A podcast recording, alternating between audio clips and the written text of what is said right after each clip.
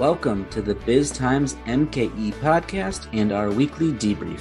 I'm Arthur Thomas, an associate editor here at Biz Times Media. It's February 18th, and I'm joined on this week's episode by Biz Times editor Andrew Weiland. Andrew, how are you doing? Good. You know, the sun is shining in Milwaukee, and uh, February, well, we're more than halfway through February, but uh, there's lots of news going on, so I'm I'm enjoying that. Lots of news keeping us busy, that's for sure. Also joining us, Biz Times associate editor Lauren Anderson. Lauren, how are you doing? Doing well. I'm hoping for the news to stop now that it's Friday. yeah, it can stop. You know, no 4 p.m. news dumps. No stopping. Please. No stopping. you hold off over the weekend. Save your news for Monday morning. Um, well, like Angie said, we got a lot of big news. Get the three pack of big stories to talk about today. Uh, but first, we're going to do our insider story spotlight. This is a chance for us to highlight some of the stories we wrote this week that are available only to Biz Times insiders. If you're already a Biz Times insider, we really appreciate the support. It helps make our work possible. So thank you. Uh, if you're not an insider, it's really easy to become one. Uh, go to biztimes.com, click on the subscribe tab, and for the equivalent of $8 a month, you be able to get access to all our stories, discount um, admission to some of our events, and other benefits. So please do consider doing that.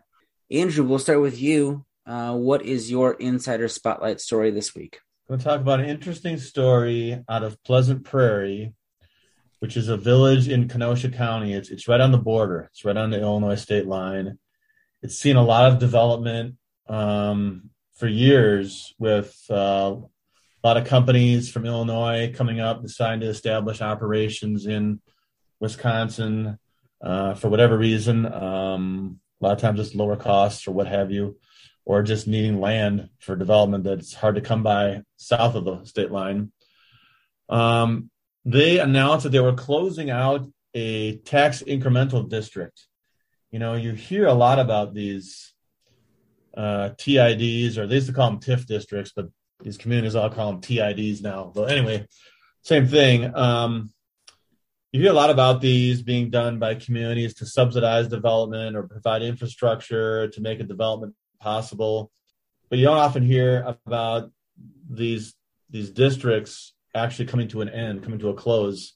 In this case, in Pleasant Prairie, the district came to you know after 23 years, the district finally gets closed out and a lot of money was spent to build infrastructure for business parks in Pleasant Prairie, including Lakeview Corporate Park.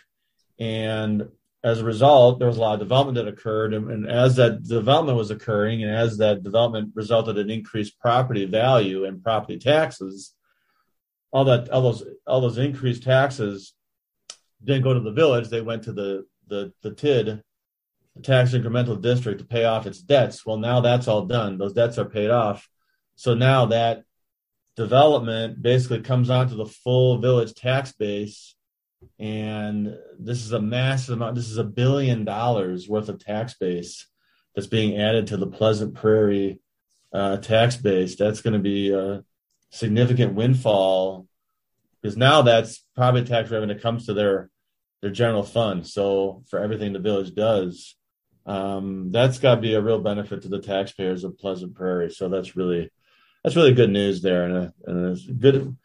Um, it's good to hear when these TIDs get closed because that's when the taxpayer really gets to gets the benefit. Yeah, and I think Lakeview that's the kind of the, what kicked off a lot of the growth. Um, that's right that we've seen down there. Mm-hmm. Uh, so now you start to see some of the benefits accrue to the tax base, like you said.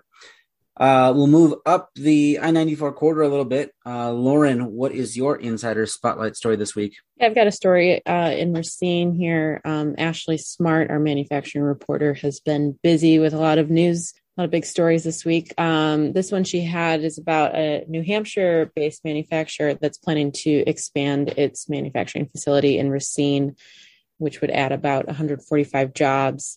Um, the company's Summit Packaging Systems, and they make and distribute aerosol related components. want to add 77,000 square feet to their facility in Racine. Kind of the big thing here is that the company was considering expanding in New Hampshire and um, considering Wisconsin, but ultimately it sounds like Wisconsin's proximity to the Midwestern customer base uh, played a, a, big role in them choosing Racine. So the city is going to be uh, creating a, considering creating a new TID around the facility to provide financial incentive to the company. And if that all goes through, the construction on the expansion could start this spring. Speaking of TIDs, there's another one. There you go. But that's really good news. Uh, in, a, in a community that's lost a lot of manufacturing jobs over the years, that's really great news for Racine. Yeah, definitely. We'll uh, we'll stop short of going three for three on TID related stories in our Insider Story Spotlight.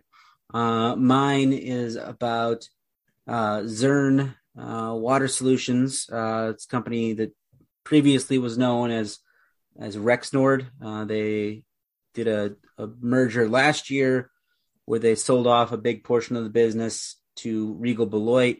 The Rexnord name with that went with that, leaving behind the Zurn brand that uh, they actually moved to Milwaukee uh, a few years back. They are keeping busy on the acquisition and, and merger front. Uh, they announced this week a plan to merge with Downers Grove, Illinois based um, Elkay Manufacturing, which uh, people probably are most familiar with them. They make the um, water bottle fillers that you'll see in schools or gyms or uh, different, you know, institutional and commercial settings. So it's uh, replacing a the the water fountain or the bubbler, um, as uh, Todd Adams, their CEO, pointed out. We call it here in Wisconsin. Um, replacing that with uh, there's still the the portion you can drink out of directly, but there's also a, a spot to easily fill your water bottle. Um, so it's a 1.56 billion dollar um, stock transaction kind of interesting. Uh, the owners of Elkay, it's a family owned company. They'll actually own 29% of Zurn. When the deal closes, they are taking a couple seats on the board. Um, they will be kept as Zurn shareholders for at least 18 months. Uh, so, kind of an interesting combination of of a publicly traded business and a family business. Uh, it also substantially grows Zurn. They had about a billion dollars in revenue previously, and this will take add another 700 million. So not quite doubling, but near doubling uh, in size, and really them getting back to you know growing this business into a a bigger water focused thing after selling off uh, the Rexnord part of the business. So interesting front there, and uh, lots of details in that story. We'll turn then to our big stories of the week. Um, and like I mentioned, we got three of them. So we'll start with the news that just broke uh, today. Potawatomi Hotel and Casino will have sports betting uh, at some point this year. Uh, this is a big deal, right, Andrew? I think so. Um, the news that came out today was that the state has reached a an, uh, a deal with the Potawatomi tribe to amend their compact with the state, which now allows them to add sports betting at their casinos in Wisconsin. They have two casinos in Wisconsin, and what they're saying right now, you know, they have another one up north. But um, what they're saying right now is they're going to add a sports book at at the Milwaukee Casino at Potawatomi Hotel Casino in Milwaukee. Um, they're not going to add that up north yet, but I have to believe that this is going to be, uh, you know, something that's going to bring in a lot of additional uh, gambling activity at the Milwaukee casino. I think there's going to be a lot of people that are going to want to partake in this. There's sports nuts uh, all over the place in Wisconsin. So it's an, interesting move, and I, I, think it's going to be a pretty big deal for Potawatomi. Yeah, it'll be interesting. I think so. They're the third um, tribe that has gotten approval from the state. Uh, there's a kind of an, an approval process with the Department of the Interior um, still, but uh, they're the third ones to get it with the you know the deal done with the state. The Oneida was first, um, and St. Croix did it as well. I think these deals uh, have been kind of focused on kind of having sports betting at the casinos themselves, right? So it's you know at the at the facility, not you know other states have sports betting online and it's kind of everywhere and and ubiquitous. Uh, so it'll be interesting to see how that plays out as a, a piece of this, where I live down here in Illinois where I can hop on my phone and place a bet um, on the Super Bowl and you know do it easily versus going to the actual casino, which certainly would help um, Potawatomi as in terms of getting people in the door. Uh, so that part will be interesting to see how that plays out over time. Yeah, I suppose as as sports betting has become more prevalent, this is something they really need to compete with other casinos or even online. So it's something they, they need to get in get in the game. Definitely. Next big story: the news out of Franklin um, Thursday night. Uh, Strauss Brands, which uh, produces or sells um, beef, lamb, and veal, they had had plans to build a new 150,000 square foot slaughterhouse uh, along Loomis Road, um, kind of on the west side of Franklin. They already have a plant in the city, but they're this was going to be kind of new growth for them. Instead, it looks like they're going to sell the prop land that they were going to build it on. It's a long and winding journey from a plan for them to grow to now not expanding. Uh, they bought the land in the spring of 2019. Later that year, they said, Hey, instead of building in Franklin, we're going to build in Milwaukee. We're going to build at Century City, which, when it was announced, was hailed as this, you know, a breakthrough for the Century City project on the northwest side of Milwaukee in terms of landing a big development with lots of jobs attached to it. Of course, a slaughterhouse in the middle of a neighborhood uh, isn't a perfect fit, and there was some resident opposition to that the alderman for that area, Khalif Rainey, uh, came out against it.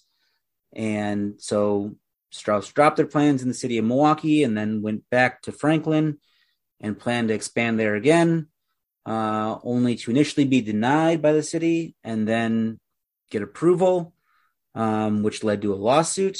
And over the course of last year, that's been working its way through the courts. And a judge uh, just in January ordered that they should hold a new public hearing. So that hearing was set for Thursday night. And just as that thing got started, the city staff read a statement from the company that said, Thanks for the support. We like our plans, but we think we're going to look to sell this land instead. So, a number of the opponents that were there were cheering for it. Obviously, people who were supportive of it are, you know, they see that as a loss for her, for the city. Uh, but the city did go through with the public hearing. The mayor noted that it was a court ordered thing, so probably best to follow the direction of the court, even if it seems that it's maybe not worth doing at that point. But uh, they held a public hearing with an hour plus of public comment and detailed, you know, questioning and finessing of language for their um, the motions for the approval of this project, and it did get approved um, on a four to one vote. But uh, it sounds like the company's plans have them heading in a different direction. So it's just quite the saga over the last, you know, almost three years now in terms of how this thing's played out. So when this news dropped, I mean, it, was this was this a win for the city, a loss for the city? What do you make of all this? I, I, I mean, if you look at it from the perspective of economic growth and adding jobs and that kind of thing, you have to think it's a, a bit of a loss, right? That a project was supposed to grow there and is now not. And what does that say to another business that maybe is thinking about Franklin, especially if you have a use that's not, you know, maybe like a preferred kind of thing to have? You know, if you're just um, stamping metal parts, maybe it's not as much of an issue. But if you got something, you know, like a slaughterhouse, maybe you're going to think twice about locating in Franklin. Uh, but if you're a resident and you were opposed to this, then it's a huge win that, you know, you after oftentimes these projects get, you know, proposed and it's not a rubber stamp, but by the time someone's, you know, saying, Hey, I'm going to build this here, it's fairly, you know, likely that they're going to be able to get it done and over the finish line. And you have sometimes people opposed to things and they're they fight against it and don't always win. So if you're a resident and you fought against this, it's a huge win that you were able to, you know, get what you wanted through participating in the process. Maybe it's a you know encourages people to participate in the process more um, to shape the direction of their communities. Well, yeah, but it sends a really bad message to business, and this is gonna, I think, just be one of those missed opportunities that, you know, in particular, it's gonna it's gonna continue to hang over the city of Milwaukee. But now, you know, Franklin looks kind of ridiculous as well what I think is so strange about this is here was a company that's been operating in Franklin for a long time. And yeah, it's a meat processing facility, so it's I suppose it's fair to call it a slaughterhouse. But I don't know if there's ever been any problem with this company before. I mean, they're in an industrial park, so there aren't homes nearby where they're currently located. But um, you know, they kind of have been doing their thing. As a as someone who consumes a lot of meat, I enjoy those types of products all the time. So I accept the fact that at some point there's a slaughterhouse activity going on to bring that to my dinner table. Um, I mean, there, I, have never heard of a problem with Strauss Brands before in Franklin. And then when they wanted to, you know, do a new facility in Milwaukee, they were going to put their headquarters in Milwaukee, in, in, in the central city, in you know, in a in the biggest project that the city has tried to do to attract jobs to the central city, uh, the Century City Business Park, seemed like a great, you know, a, a, great thing because it's been a struggle to get companies to locate there, and they finally got this. And at first, everyone was excited, but then all of a sudden, the alderman there, Khalif Rainey, um, you know, got you know had constituents complaining in the neighborhood about this, and I think you had frankly like animal rights activists uh, making noise over it. So he's flip flopped. He went against the project. The project then died. Then you know the company then decides to just expand to a different location in Franklin, and that becomes controversial, of course. And I mean it's it's in a developing area of Franklin. Uh, this is I live in Muskego and I drive I drive by, by this site every day, so it's sort of undeveloped, not quite developed, but it's starting to develop. There's actually a new subdivision going in next door, you know, with pretty big houses, brand new houses going.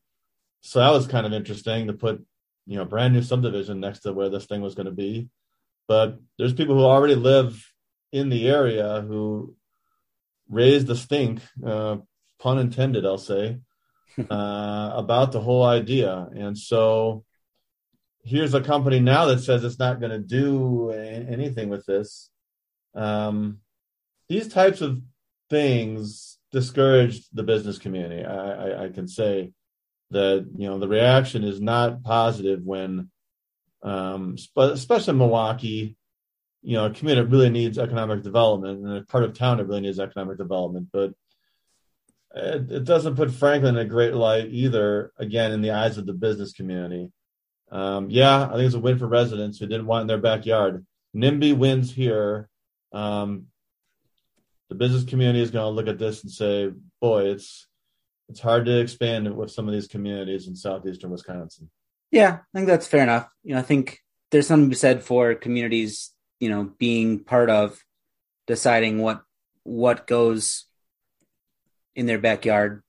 Not to defend, you know, NIMBYism, but you know that's the process is being involved and and uh, making your voice heard. Yeah, uh, I think this so, thing got demon. I think this thing got demonized. I mean, I, like I said, I, have never heard a problem with Strauss brands before. I mean, I, I, don't know if anyone's even gone over. Has anyone even stood on the outside the plant to see if it's objectionable? I think it just became something people became afraid of. Maybe people just don't want industrial use uh, right next to their subdivision, yeah, which is probably not. You know, I'm sure they don't. Sure it'll be interesting to see what what gets proposed there next. Right?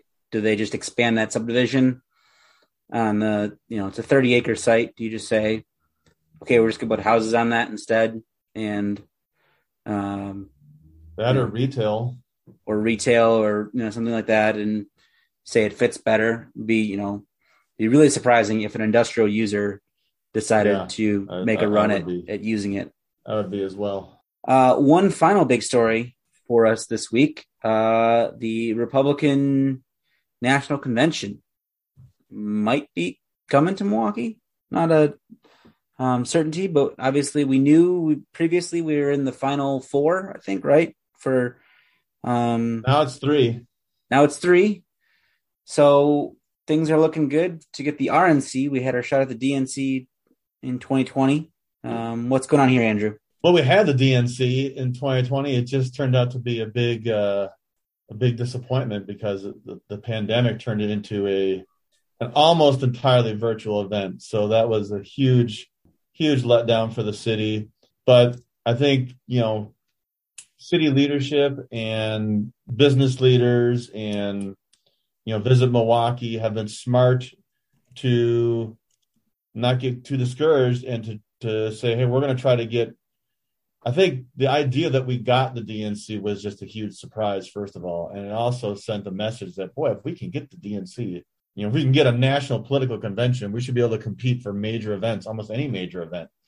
So why not try to get the RNC, or, or why not try to get the DNC again? Since you know, try to get a do over because the first one was, you know, was just really didn't really happen, quite honestly. So um, they've they're trying to get the RNC. They've also said they would try to get the DNC for 2024. Turned out we made the list of finalists for the RNC. There was a list of four finalists. One of those Pittsburgh basically has dropped out. So now it's Salt Lake City, Nashville, and Milwaukee. And the RNC site selection committee was in Milwaukee this week, and there was a report that came out in the Politico, which is a national um, political media company, and they were reporting that, according to their sources, Milwaukee is now the leading candidate to get to get the RNC. That's exciting, but I think you take that with a pretty big grain of salt. That report came out as these folks were in Milwaukee and were getting wined and dined, and I'm sure Milwaukee put its best foot forward and they were impressed, I'm sure, and so probably had good things to say to a reporter from the Politico. But you know, their next stop was in Nashville, and I'm sure when they see Nashville, they'll be impressed by that.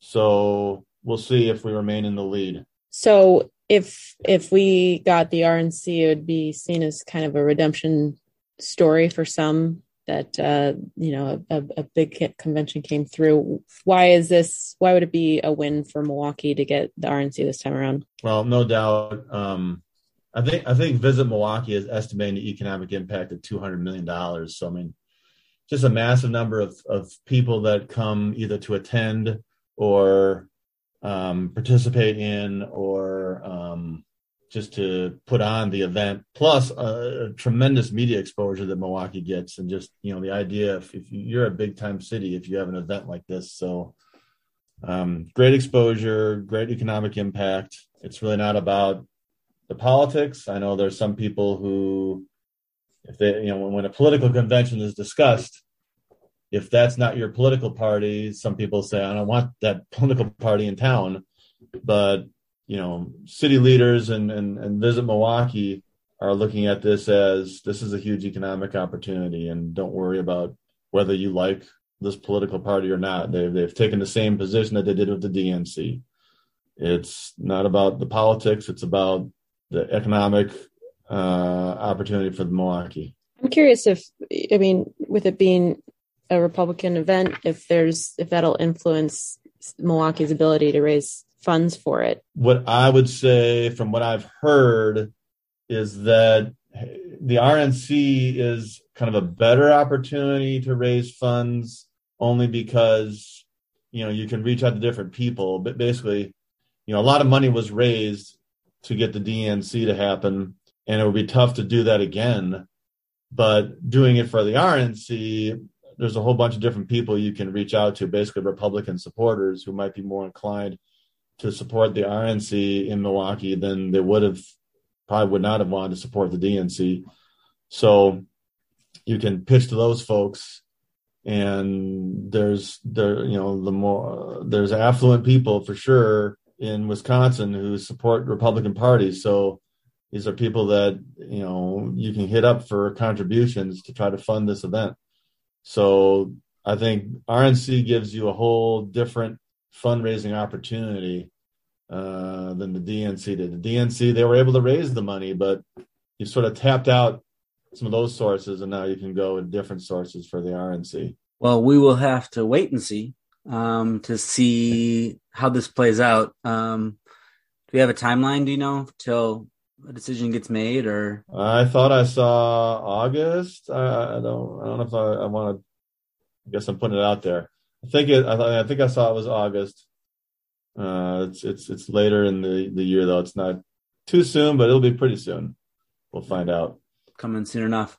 So we'll have to wait and see on that, and uh, we'll have to wait and see how uh, what happens to Strauss's land, and we'll have to wait and see what uh, happens with sports betting at Potawatomi. So lots to keep following, and I'm sure uh, you know three more stories have broken just while we've been talking. So oh, that'd be great. Uh, we'll leave it there. Um, Andrew, Lauren, thanks for joining me on the Biz Times MKE podcast and the weekly debrief.